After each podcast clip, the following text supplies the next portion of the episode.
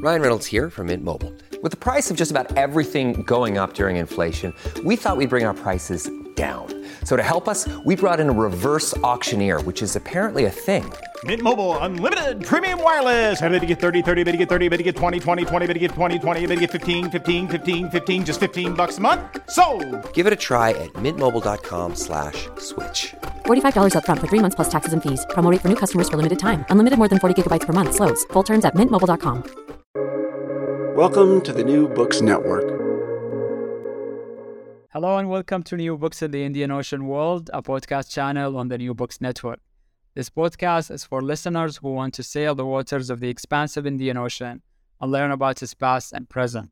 Thank you for joining me today. I'm your host, Ahmed Al Mazmi, a PhD candidate at Princeton University. Today we are here to talk to Professor uh, Rila Mukherjee, the author of India and the Indian Ocean World from the Earliest Times to 1800, published by Springer in 2022. Rila Mukherjee is a professor of history at the University of Hyderabad, India.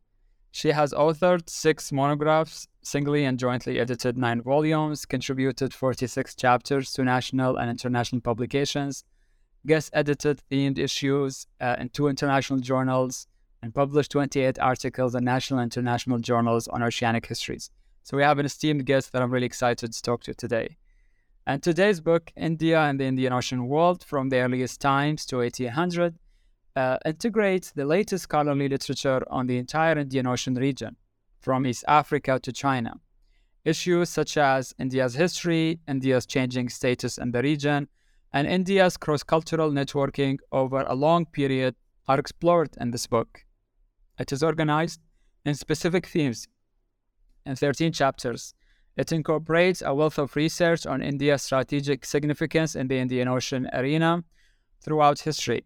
It enriches the reader's understanding of the emergence of the Indian Ocean basin as a global arena for cross cultural networking and nation building. It discusses issues of trade and commerce, the circulation of ideas, peoples, and objects, and social and religious themes focusing on Hinduism, Buddhism, and Islam. The book provides a refreshingly different survey of India's connected history in the Indian Ocean region, starting from the archaeological record and ending with the coming of empire. Welcome to New Books in the Indian Ocean World, and thanks so much, Professor Rila Mukherjee, for taking the time to talk about your book. Thank you, Ahmed. That was a quite an introduction, lovely introduction. So now, what would you like me to talk about? Uh, Yes. Can you please start us off by saying a few words about yourself? That is where you grew up, where you went to school, and how you became interested in maritime history uh, and, and, India's history, and any influential mentors that you had along the way. Right. So I was born in um, Calcutta. It's a city on East Coast India, and it's called Kolkata now. And Calcutta, of course, was the first place where the British set up a colony, the East India Company. The first official settlement which transformed into a colony is Calcutta, but that is not really why I um, got interested in maritime history.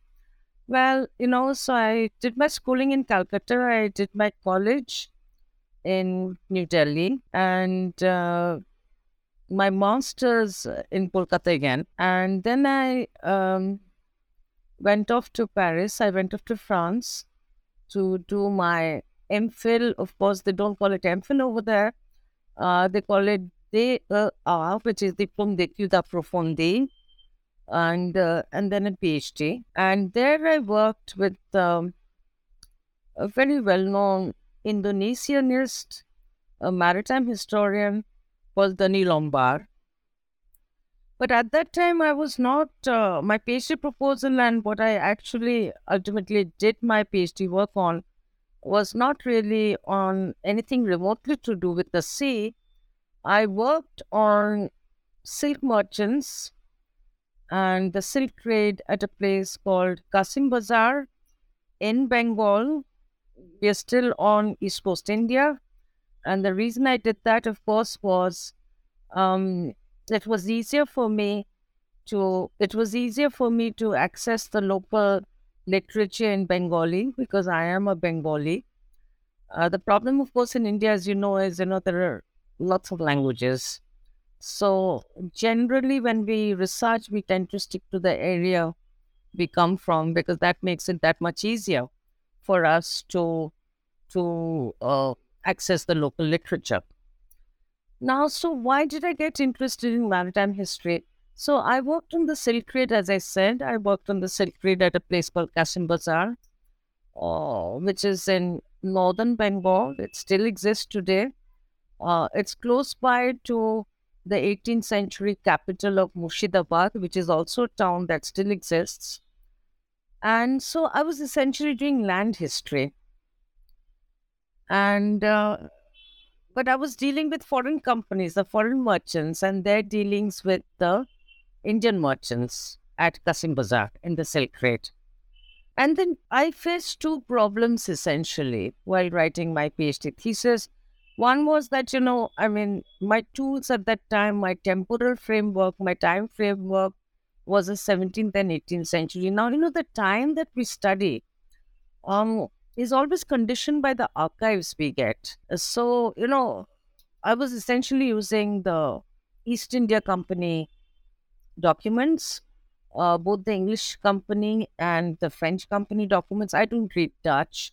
So the Dutch company, the Dutch archive was close to me. And uh, so the English and the French company documents uh, start off only from the 17th century.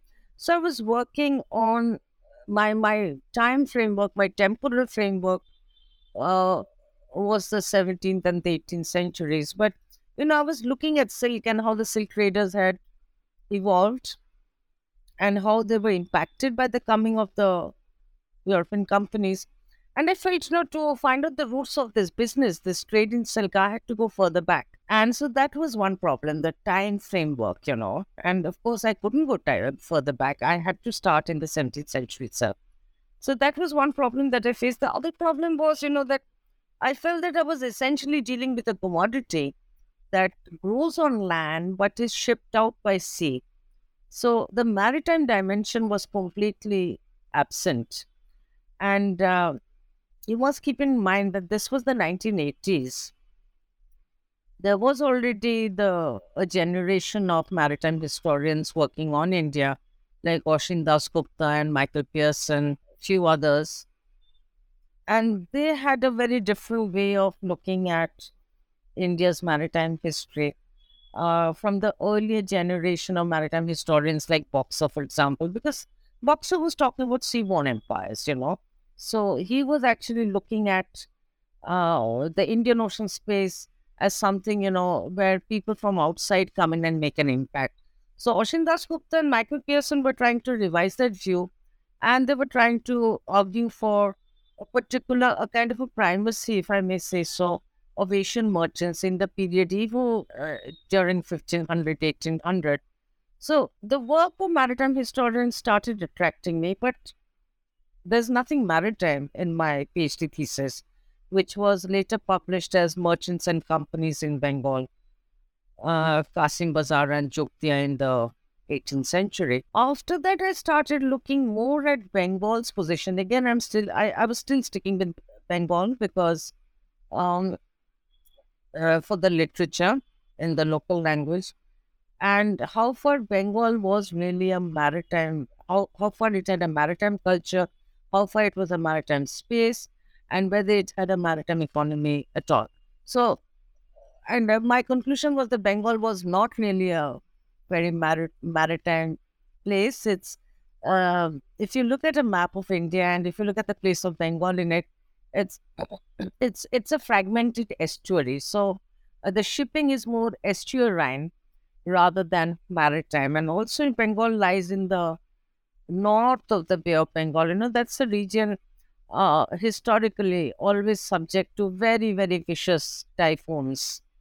Um, you know, if you think of the Bengal or present Bangladesh and Myanmar border, you know, we're talking about the tip of the funnel here, you know, always very, very susceptible to extremely vicious um, cyclones.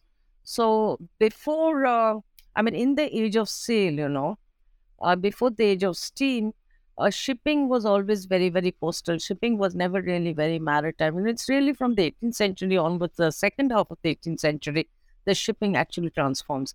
If you look at the grand maritime routes, you know, uh, they essentially, I mean, coming from, let's say, West Asia, they would essentially always, you know, bypass Bengal, you know, they would uh, touch the peninsula and move up the Chola coast, that is the peninsular coast, East Coast India, and then go on to Southeast Asia. So I um, was interested because I felt that Bengal was uh, uh, a case apart. I mean, if you are going to call it a maritime region, I mean, it uh, presented certain features, you know, which uh, did not make it very maritime. So I started researching on maritime history. That's it. Thank you for this detailed answer and going through your journey to the maritime history of India. Um, we can now turn to the book and its chapters. Uh, the book consists of 13 chapters with an introduction and conclusion. But before I start talking about the chapters, uh, can you let us know what do we gain by having a longue durée perspective from archaeological times to the 19th century to understand India's history in the Indian Ocean? Well, I had two objectives in writing India in the Indian Ocean world. One was that even now, in uh, teaching in the college and university curricula and in policy making in India, there's a lot of maritime blindness. We call it maritime blindness. And despite, you know, G20, India hosting G20 and talking about maritime connectivity, it doesn't really go back beyond the 19th century. And this is partly attributed to the fact that the English, when they came, you know, they initially said that Indians have a fear of seafaring and they attributed it to something called Kala Pani or black water.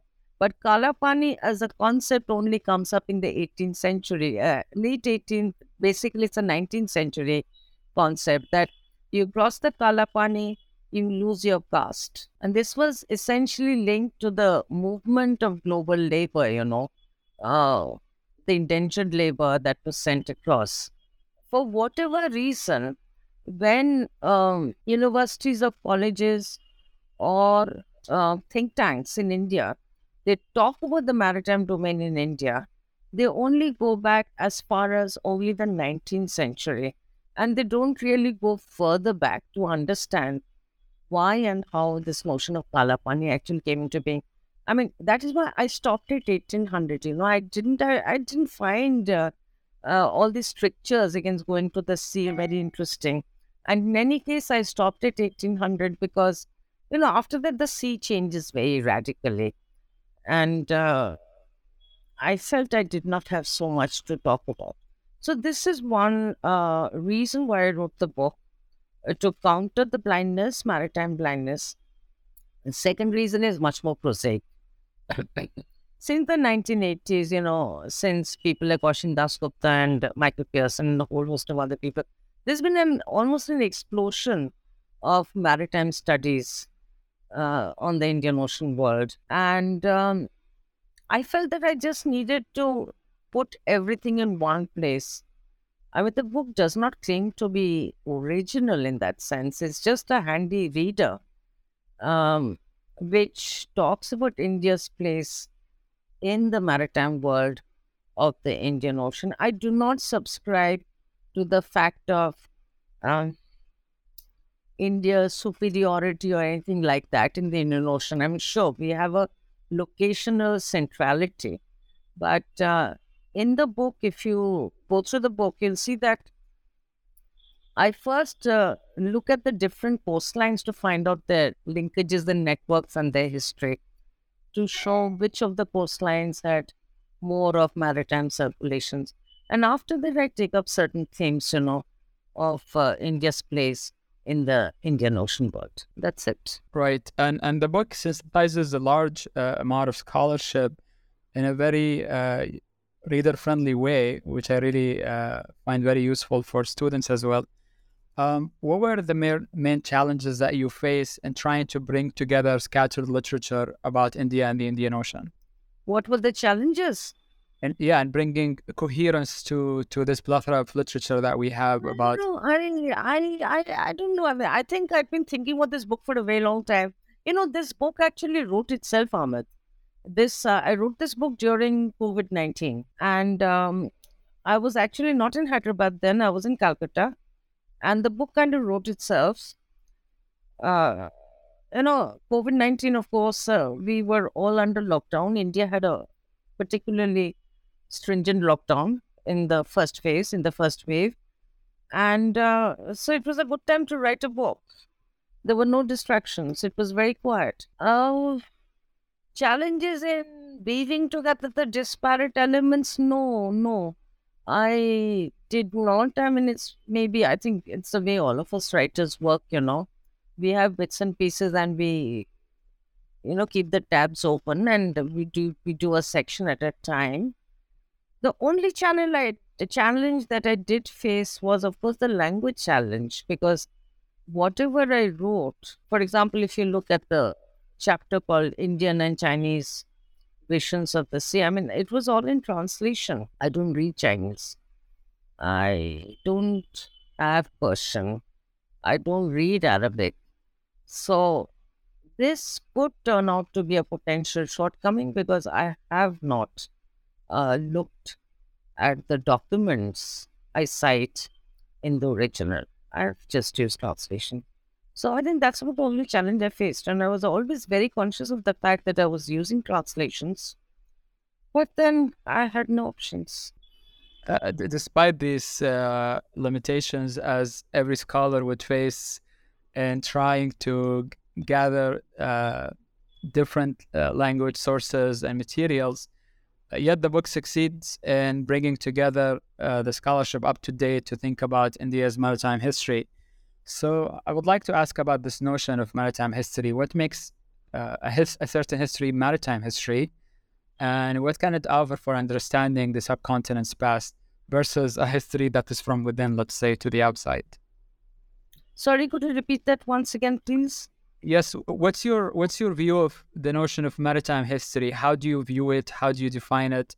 And how do you find it useful for uh, narrating India's past? Yeah, well, uh, let me answer the second question first. How, how and why do I find maritime history useful for, for, for talking about India's past? Well, you know, in as far as the second question is concerned, what I really was doing was not so much maritime history, but coastal history. In other words, I was looking at standing on the coast, the different coastlines, and looking out to sea. And because if you look at, um, you know, a huge landmass like India and uh, a reasonably uh, regional based knowledge production of the various polities, they've always been very centrally land oriented.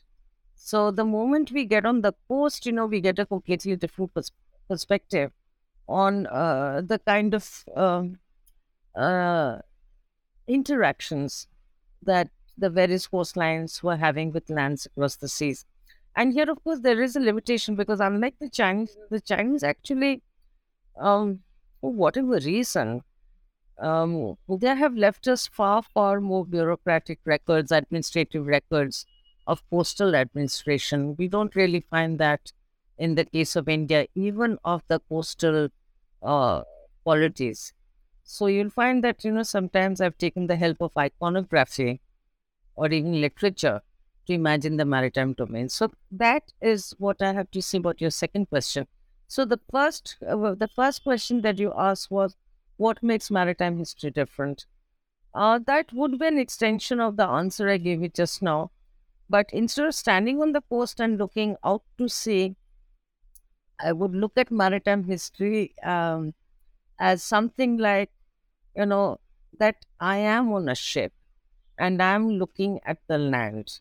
And, you know, Michael Pearson once said, I think it was his last, uh, last publication uh, in the Journal of the Indian Ocean World, which is brought out by Gwyn Campbell's um, Indian Ocean World Center at McGill, right? He talks about the ship and then he talks about leaving the ship and going to the shore, and then mm-hmm. moving up the shore to the port itself. So, you know, at various stages, you know, one's sense of being also changes, you know. I mean, you're on a ship, you're in a small place, it's crowded. Michael Pearson, for example, has written on religious devotion when he talks about the Hajj, but he's also talking about, he's talked about violence on shipboard because a lot of people, different kinds of people are crammed together. And then there's this sense of liberation as you step out of the ship onto the shore. But then, you know, there's a problem also because you're on foreign soil. So you have to make your contacts, you have to uh, make your negotiations. Uh, you probably meet somebody from your community who's there who's going to ease your way into the market. And then you move on to um, to the port, the port structure itself, you know, from the shore. And here I'd like to bring in something that Ashin Das Gupta, who was also Michael Pearson's very close collaborator, talked about. He said that, you know, I mean, there is, um, uh, Ashin Das Gupta did not talk so much about ships. Michael Pearson would talk about ships. But Oshin Dasgupta said that there's the port, there's the, you know, there's the shore, there's the port, and then there's the port city behind the port, you know. I mean, the port is the actual physical infrastructure. But then there's a port city or a maritime city, which is not necessarily located on the coast, you know. It's a maritime city that actually mediates the relations between the port and the interior, the provincial or the central capital.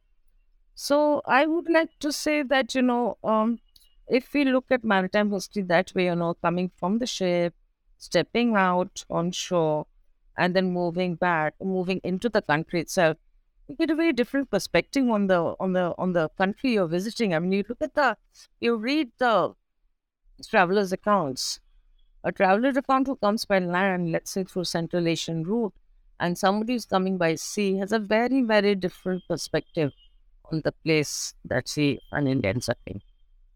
Yeah. Yes, indeed. Uh, in, in your second chapter, seeing the Indian Ocean, um, you have a section about Indian Ocean as method, thinking about periodization and scale in the ocean. Uh, what do you think of the Indian Ocean as a, as a space to generate theory and to think about methodology of writing history? Um, how do you think your uh, experience and, and, and readings have helped you to think about the Indian Ocean as a, as a method rather than just a geographic container?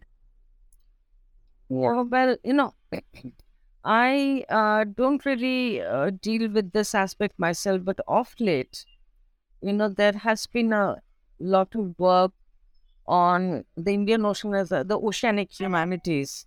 And uh, in fact, a lot of the work on the Indian Ocean is not carried out by historians now, but uh, more by English departments and literature people. And so, you know, people like Antoinette Burton, then uh, Meg Samuelson, they've written about the Indian Ocean as a space for generating theory, and Isabel Hofmeyr, of course. Uh, yeah, so I don't know. I mean, I'm not very flowed into that. Uh, I think I'm more old fashioned that way, that I still see it as a space of history. I feel um, geography, uh, you know, has more of inputs uh, into the Indian Ocean, you know, like the work of uh, Steinberg, Kimberly Peters, and uh, anthropologists also writing on the ocean. There's a wonderful piece I read by Lindsay Bremner called Folded Oceans, where she's actually looking at the Indian Ocean all the way, I think, from the Lapsset uh, Lamu corridor in Tanzania and Kenya all the way up to China. So these are the kind of ways, I think these are very imaginative ways looking at the ocean and also Steinberg's earlier work, you know, the social construction of the sea. Literature, I'm, I don't think I'm really qualified to comment on that, you know. Uh, and indeed, uh, you take a geographic approach uh, in the subsequent chapters, uh, looking at uh, the, the maritime boundaries and even land boundaries of India from the north to south, east to west starting from Sri Lanka, moving to the Bay of Bengal, the Arabian Sea, Africa, and the port cities of India, and then uh, discussing different textile crops, uh, animals, diseases, and the literature of marvels. Yeah. Uh, yes, and until we move to the to the to the last three chapters. So, in, in looking at the different directions uh, of India's engagement with its, uh, let's say, neighbors uh, across the sea or over land, we find many themes that interconnect the subcontinent to its neighbors. And different historians have picked different angles to look at these connectivities. Um, so, if you would talk about uh, how can historians think about uh, periodization when it comes to uh, India's connectivity within the broader region, what would be, let's say, uh, the most significant uh, uh, markers of this periodization moving across the centuries as you do?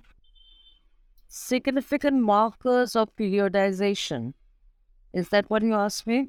Yes. So, can we think about volume or scale or uh, intensification or decline? Like, what would be a useful let's say, uh, markers for Mm. periodization?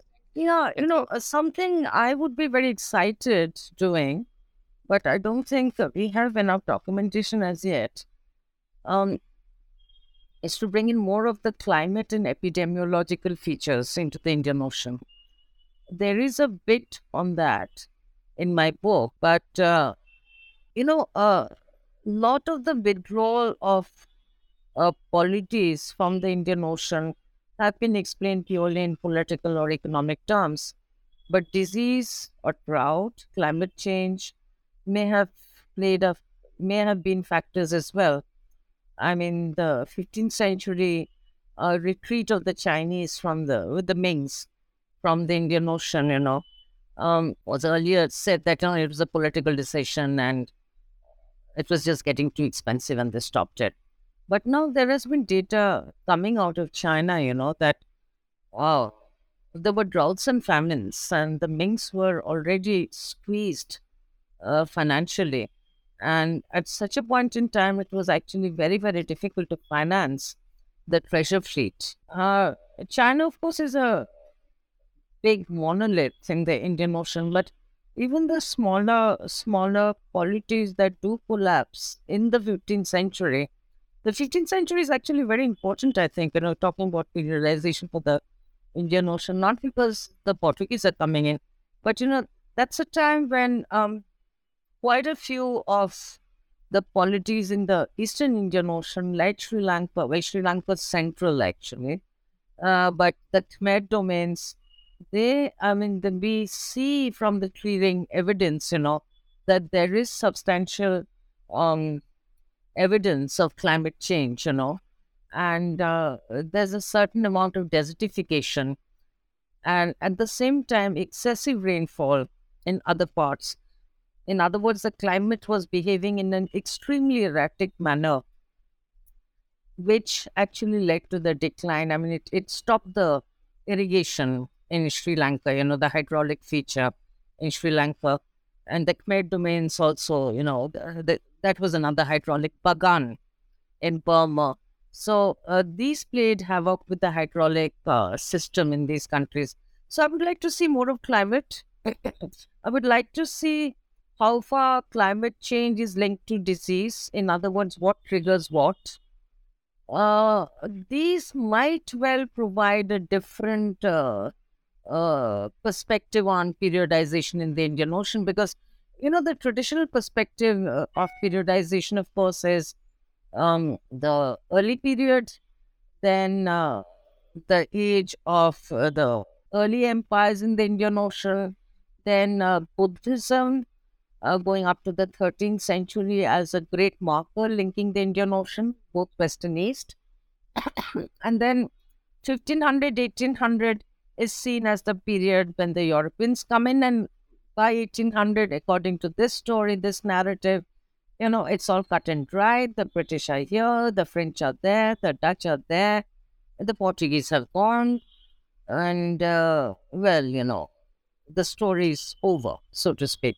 But I think if we look at disease, climate as markers, we might get a very different perspective on periodization in the Indian Ocean. I hope that Right. answers your question.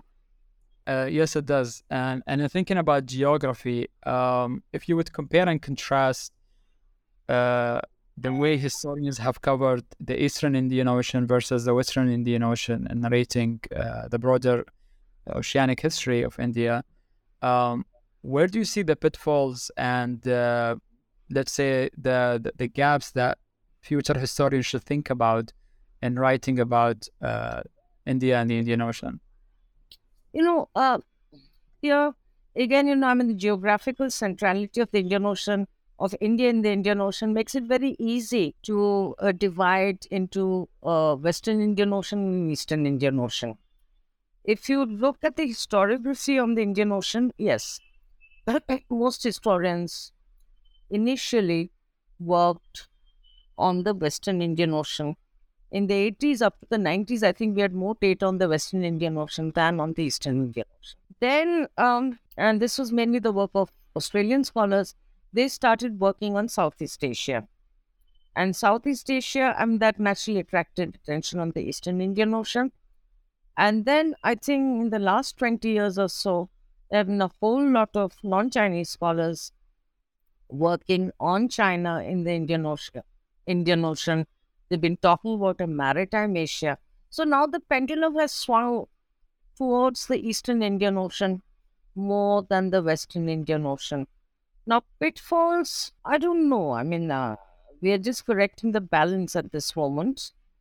But there is one pitfall, you know, no historian uh, really specializes in the whole of the Indian Ocean as a whole. It's either the Western Indian Ocean or the Eastern Indian Ocean. I myself know the Eastern Indian Ocean better than I know the Western Indian Ocean. When I wrote my wrote the chapter on the Western Indian Ocean, I think it was chapter four or something, at, or maybe five. I, I actually had to do a lot of reading, which I did not really have to do when I was talking about Southeast Asia or China. But that's a personal pitfall. Oh, but in the future, um, I really don't see any scholar coming up who would have equal command of languages both in the Western Indian Ocean and the Eastern Indian Ocean. So that would be a pitfall that would stay with us. the book you talk about the problem of naming maritime spaces. And I would like to ask you about the suggestions by some scholars uh, who propose the name Afro-Asian Ocean rather than Indian Ocean. Uh, what is what, what are your thoughts on this proposition? Well, you know, I mean, um, I think Michael yes, Pearson first used the term, and of course, the definitive work on the Afro-Eurasian, Afro-Asian Ocean has been done by Philippe Beaujard. Um, I like Beaujard's work, but if you actually look at Beaujard's work of the Sea, of the Afro-Eurasian Ocean, he essentially stops around 1500. After 1500, he is not really able to show so much of Africa coming into the Indian Ocean, except that is there geographically. So, I think to set the balance right, yes, we should certainly bring in Africa. I mean, the earlier generation of Indian Ocean historians did not even acknowledge the existence of Africa uh, in the Indian Ocean. So, in that sense, I think Beaujard's book is a very, very good intervention. But as I said, after 1500, then what do we do? Right. Uh, so, in, in writing this book, uh, you wrote the book in a quite accessible style and you provide the discussion points at the end of each chapter with a list of uh, the used bibliography for uh, future researchers uh, to pick up on.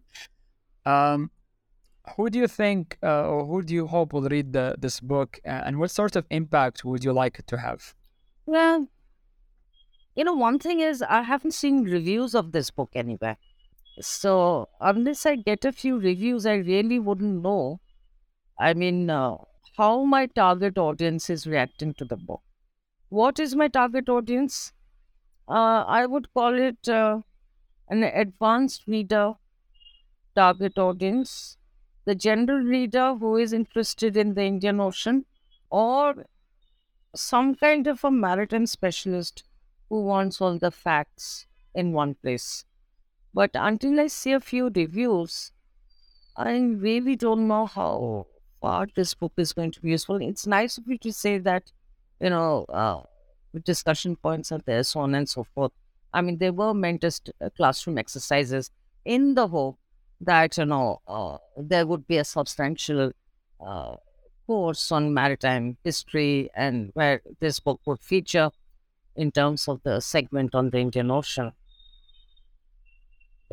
But yeah, I really find it uh, useful actually, and and uh, the chapters could be assigned even independently for undergraduate students yes. or yes. grad seminars, and the discussion yes. points are really good to start thinking about uh, the different parts of the Indian Ocean and how it all comes together at the end.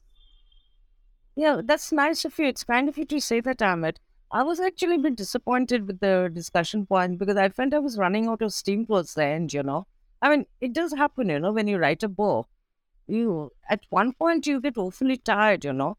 And I was really getting tired of, you know, uh, doing these discussion points. And I thought, oh my God, why did I even suggest to my publisher that I would put in classroom exercises, discussion points? Actually, I'd done a piece just before then for a journal you may be familiar with. I think it comes out of Michigan. Well, it comes out of Hawaii, but I think it's a Michigan press. It's called World History Connected. Are you familiar with it? Uh, yes. Yeah. So Marc Jason Gilbert, you know, would always, Marc would always insist on discussion points, you know, classroom exercises. And I'd just done one of those, you know. So I thought it might be helpful if I had it here. But as I said, I got really tired towards the end of adding on these discussion points. I mean, I felt I was running out of ideas, you know. I mean, I, I feel in retrospect that the discussion points could have been a little more imaginative. No, this is really great for, for a book that came out of the pandemic. Not many people can, you know, take no, pride. You'd be surprised. You'd be surprised. You know, I mean, uh, last year we all traveled a lot because none of us had traveled, you know, over the last three years and we were mainly meeting in Europe. And most of my colleagues had actually written pandemic books. So academics actually had a very good COVID. You know, academics by nature are very solitary people. And uh, we like to hang out with other academics. So if we couldn't hang out with other academics, and the only thing we could do was write a book and many of us did that right i even started this podcast actually uh, to to to fill the gap and fill the void of the pandemic to talk to other people and share their scholarship so yeah i mean we made uh, lemonade out of lemon i guess and uh, i'm really glad that you took on this project and you went on publishing the book and uh, i hope that listeners will pick up the book and find the 13 chapters useful, uh, as I said, independently or connected to, uh, to, to have an introduction to the different themes and periods and geographies of the Indian Ocean. Uh, well, uh, Rila, we've taken a lot of your time, and uh, we would like to ask you our final uh, traditional question, which is uh, what are you working on now or hope to work on? If you can tell us more about your current or future projects. Yeah, I actually am under contract with the same publisher. Um, it's it's a, it's a book on global history. I I do wear a hat, you know. I have a global history hat as well, because I I'm the chief editor of a journal, you know, which is called the Asian Review of World Histories. Well, I pitched my journal here, but this is uh, global history, and uh, it's called Europe in the World. And uh, again, periodization is 1350, 1650, very significant years in the history of Europe. Now, I'd like to talk a little bit about it because I'm quite enjoying writing that book. I finished off two chapters. Uh, the manuscript's due at the end of the year. Um, you know, years ago, years ago, uh, almost 30, no, 20 years back, I wrote a textbook on European history, which was mainly for uh, Indian universities. And the Indian universities had then introduced a course at the undergraduate level called The Transformation of Europe 1350 1650, which was essentially, you know, um, century by century, uh, mainly Renaissance, geographical discoveries, quote unquote, uh, ending with the 17th century depression. So it was essentially a very Europe centered, Europe oriented uh, course. And so I wrote about two, no, I wrote three textbooks, which were actually, I like to think they were very useful. And then, of course, I mean, I, I taught that paper, Transformation of Europe, for, I think some 12 years or 13 years. And then I moved to Hyderabad. I used to teach in Calcutta before. So then I moved to Hyderabad. When I moved to Hyderabad, they did have that uh, course. By the time we, of course, we started the semester system. Earlier, we were on an annual system. And in Hyderabad, somebody else was teaching that course. So, alas, uh, it wasn't called the transformation of Europe, it was called the rise of the modern West. But alas, I didn't get a chance to teach that course because somebody was teaching it and teaching it for a long time and teaching it very well too. So I was actually given a course for of an earlier period called medieval societies. And earlier that medieval societies meant medieval European societies, but I changed it, you know. I, I changed it to bring in the Arab world. I changed it to bring in a bit of China. I brought in Africa. I yes, I brought in Africa because I found Africa very interesting and very significant in the medieval world. So I was, uh, you know, so I was pottering along with medieval societies, and then I thought that why don't I uh, reinvigorate this book of Europe, but in a very different way. So the book that I'm writing now, of which I'm very happy to say that just this evening before we started this interview, I finished the second chapter, finished a draft of the second chapter. It's called Europe in the World, 1350, 1650. So you see, Europe in the world, it's no longer European history, but Europe and the world that Europe is interacting with. So, and that's divided into modules, not chapters and each module can be independent, which you also pointed out for the Indian Ocean book. This is more geared towards students. It's got seven modules which can be uh, used by teachers or students independently, or the whole thing as part of a regular course, uh, longer course. Um, so uh, I wrote two introductions, and I just finished the second introduction today. So the first introduction is Europe in the World, 1350 1650. Uh, the second introduction, which I call general introduction to, is called The World and Europe, 1350, 1650. So, you know, I, I'm looking at the same period from the point of view of Europe into the world and from the point of view of global history and how Europe is performing within that global history. And after that, there are seven modules, as I said, and each module will have uh, a short one page introduction I think this book will be much more accessible to students. Um, it'll have a minimum of references and citations, uh, also to make it much easier for the student to access the reading material. Congrats on finishing the draft, the second chapter, and we look forward to see the book out. Uh, I'm just curious if if you are thinking of engaging Sanjay Subrahmanyam's book Europe's India and thinking about Europe and the world or the Indian Ocean. Yeah, well, I still have to read that, you know. I'm glad you pointed it out because now I'm glad you pointed that out because yeah, he has been writing on that vein for a while, you know, even Courtly Encounters, for example. So yeah, you're right. I I need to. I don't have the facility of Sanjay, you know, with his languages.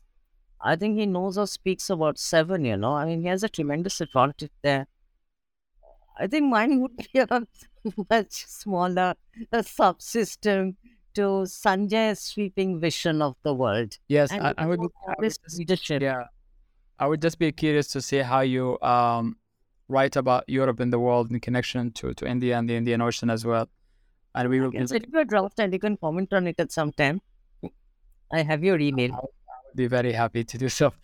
Uh, right. Well, uh, thank you um, for joining us today, and thank you for listening to today's episode in which we explored India and the Indian Ocean world from the earliest times to 1800, published by Springer in 2022. This is your host, Ahmed Al Mazmi.